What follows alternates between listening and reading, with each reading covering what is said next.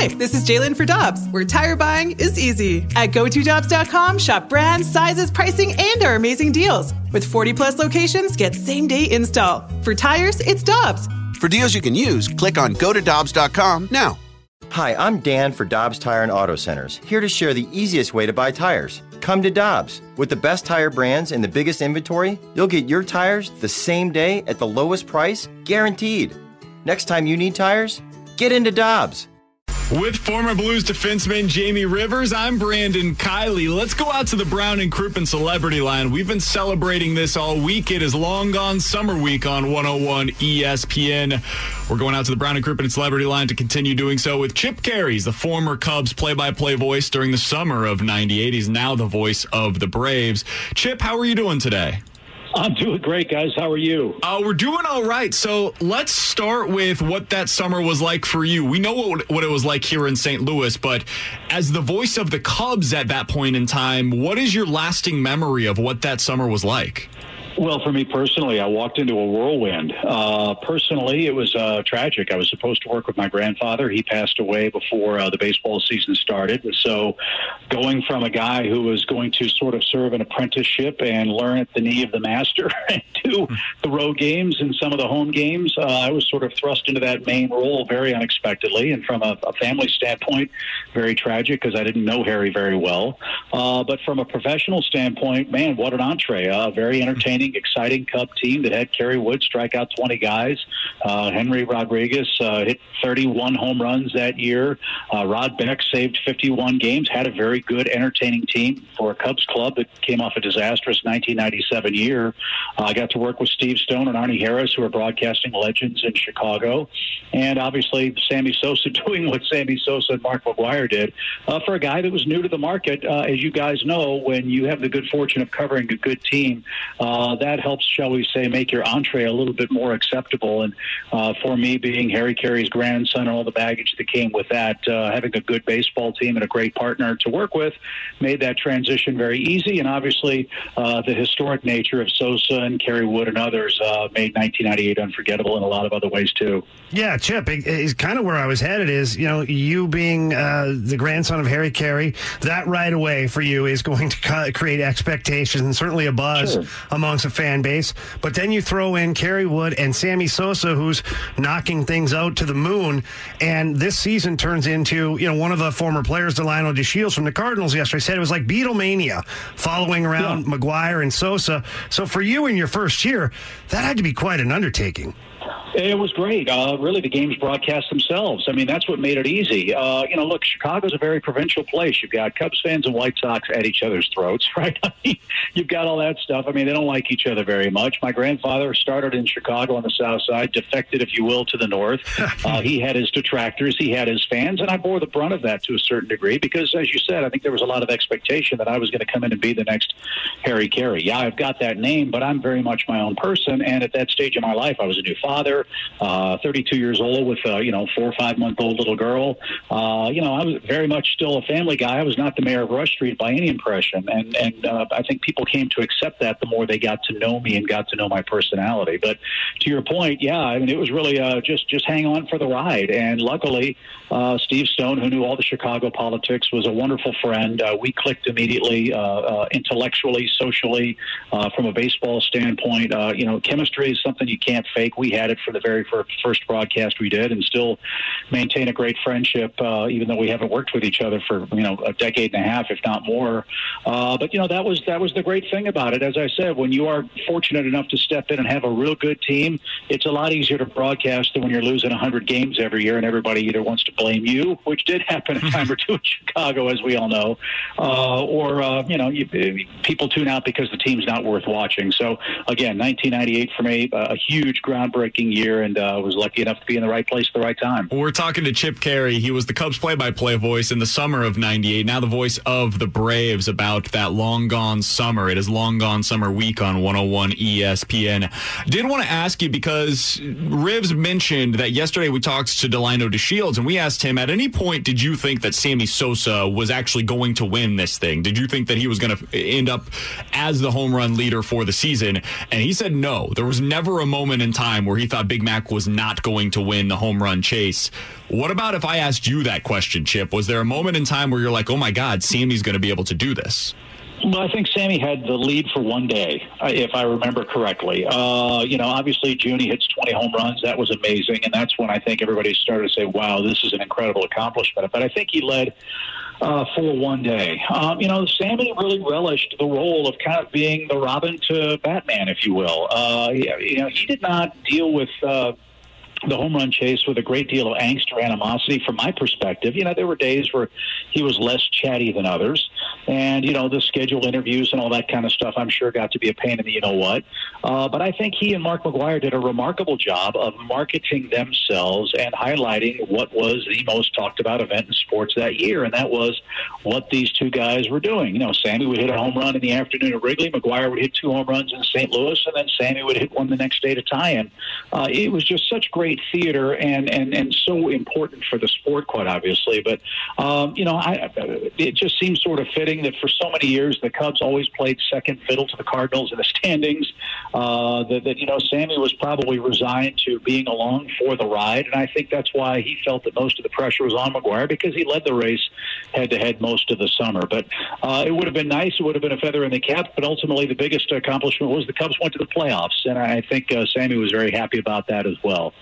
Now, Chip, I, I, like to dive behind the curtain a little bit, and and you know we certainly find out a little more about Mark McGwire being here in St. Louis. Yeah, mm. I want to talk about Sammy Sosa and what what was his demeanor like off the field, in the clubhouse, away from the game. Just wondering if the pressure got to him at all. If, you know, eh, eh, quite honestly, to be frank, was he a good teammate? Did his teammates appreciate what he was doing for the club? And were they buying into Sammy Sosa? Just a little peek at it. Well, I can't answer it from a teammate's perspective because I wasn't in the locker room with those guys as teammates. I was in the locker room every day as a broadcaster. I heard Kevin Orie's interview with uh, uh, Randy this morning, and Kevin was the third baseman on that team. And you know, look, Sammy had his quirks. There's no doubt about it. He had his salsa music, and he played this Sammy Sosa song ad nauseum, and it drove people crazy. There were some quirks about him and some perceived selfishness things that probably rubbed people a long way. But you know what? When uh, your big horse is carrying you, there's not really a whole lot you can do about it. If that makes him happy, he's hitting home runs the team's winning the games, you tend to tolerate those things a lot more. Uh, from a media perspective, anything we ever needed from Sammy Sosa, we got from Sammy. He was incredibly cooperative.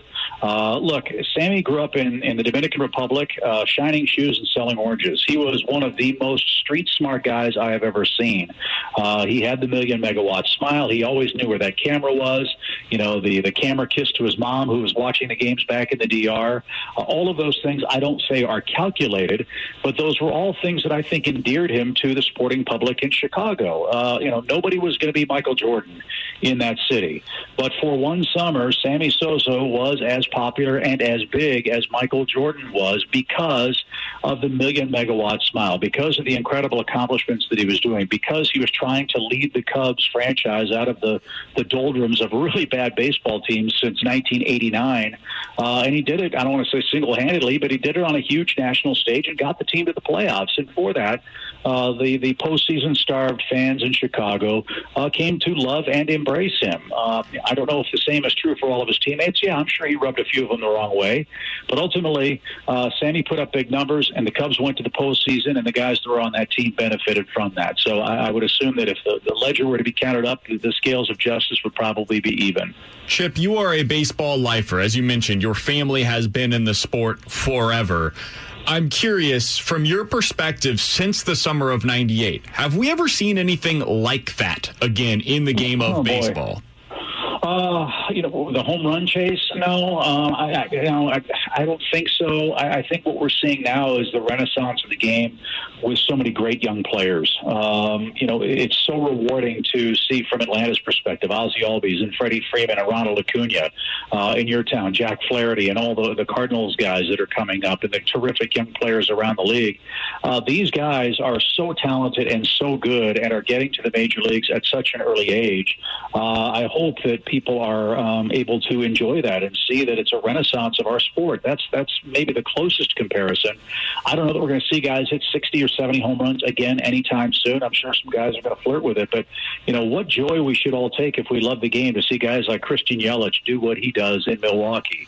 Uh, you know, our guys in Atlanta. Um, it's it's it's such a beautiful game. It's such a beautiful sport, and that's what I hope people are going to latch on to in the weeks and months and years ahead for our sport. Not the the craziness that's going on now. And uh, if those young guys get a chance to, I think, shine, and we can market them, and we are allowed access to them, and we allow their personalities to come forth, I think that that baseball will not only heal, but baseball is going to grow and get bigger and better, which is, I think, uh, what all of us hope is going to happen, and hopefully it'll happen soon. I have two more quick questions for you, Chip. The first yeah. is I would be remiss if not to ask you at least about the downside of that summer and the reason why a lot of people remember that summer is because of the steroids sure. and what McGwire and Sosa ultimately became after that 98 season. How does that change the way that you feel about what happened that summer, if at all? Not at all. Uh, I don't live my life in hindsight. Uh, you know, I didn't know uh, what was going on, and I, maybe I was too naive to even imagine that. I still had, I guess, a romantic notion of of the way the game was played, and I'm sure that uh, the things that we think we know, there were more players that were doing things that they shouldn't have been doing uh, than we'll ever know. So I, I kind of believe that in some ways the, the playing field was level and was balanced. Uh, and by that I mean if, if pitcher A is using and strikes out player B in the first inning and player B hits a home run off pitcher A in the fourth inning, seems to me that the scales of justice are pretty even, right? Uh, you know, maybe that's a simplistic way of looking at it, but that's that's kind of my notion of it. Uh, but in the moment and in the moment itself, uh, it was unbridled joy. It was great. Uh, you know, we were seeing things that uh, no one could have dreamed of, and I would have loved to have seen my grandfather's reaction. Hell, he grew up in the era of Babe Ruth. I mean, I remember the night that McGwire broke the record at Busch Stadium. The Cubs were in town. I looked to my left, and there's Jack Buck standing and crying uh, as as that historic home run was hit. And you know that was the nature, the romantic side of baseball, and that's the part that I cling to. Is no matter what was taken, what was done, or what we think we know, guys still had to throw the ball, catch the ball, and hit the ball. And that's kind of where I've kept it in my own mind. And uh, I'll never ever forget '98 and the joy it brought so many people, the great things it did for our sport, and uh, uh, the the absolute joy and and, and uh, excitement I had in being Sosa and, frankly, Mark McGwire were doing. Chip Caray was the voice of the Cubs in 1998. He is now the voice of the Braves. I'll get you out on this one, Chip. We obviously are now in a state of not being able to sell those young players because there is no baseball taking place right now. What's your overall view of what's taking place right now in baseball and what you hope ultimately comes from this? Well, I'm disappointed that it's being played out so publicly. Uh, I don't think that's good or helpful. Uh, look, I understand the the uh, you know the labor fight, the management fight, and there's millions and millions of dollars at stake. I get that, but I think this is the wrong fight at the wrong time, and I would hope that both sides would read the room. Uh, we've got civil unrest, we've got pandemics, we've got people dying, we've got unemployment. Uh, the time to argue about money isn't now, at least not publicly. And I, it's my hope that uh, we're going to come to a solution that doesn't involve the commissioner saying, "Here's what we're we're doing, boys, whether you like it or not. I don't think that would be a, a real equitable solution. I hope that calmer heads will prevail. I hope we're going to have a season of 70 games or so. And I hope that uh, Rob Manfred, before he goes to the podium tomorrow for the MLB draft, will be able to make some sort of announcement that baseball is back and we can get on with the business of talking about what we started this interview off with instead of the daily drumbeat of good news, bad news, and the emotional roller coaster that goes on with it. I don't think fans want to read about that or care about that anymore, and that's what concerns me the most. Chip, I hope that is certainly something something that we're able to do. We we here locally hope we're able to watch the Cardinals. I know you hope you're able to watch the Braves. Let's hope we can get back to a sense of normalcy soon with the game of baseball. He's Chip Caray. He was the voice of the Cubs back in 1998. He is now the voice of the Braves. We always appreciate the ch- time, Chip. Thanks so much for hopping on with us today. Thanks so much. You guys are much nicer to me than Danny Mac. I really appreciate I'll make sure to pass that along to Dan for you. Thanks, Chip. Well, he's the best. You guys in St. Louis are lucky to have him, and I enjoy your show. I listen in my home from my home in Florida, so keep up the great work. We'll see you guys soon. Absolutely. That's Chip Caray, the former voice of the Cubs, now voice of the Braves, joining us here on Rivs and BK on 101 ESPN.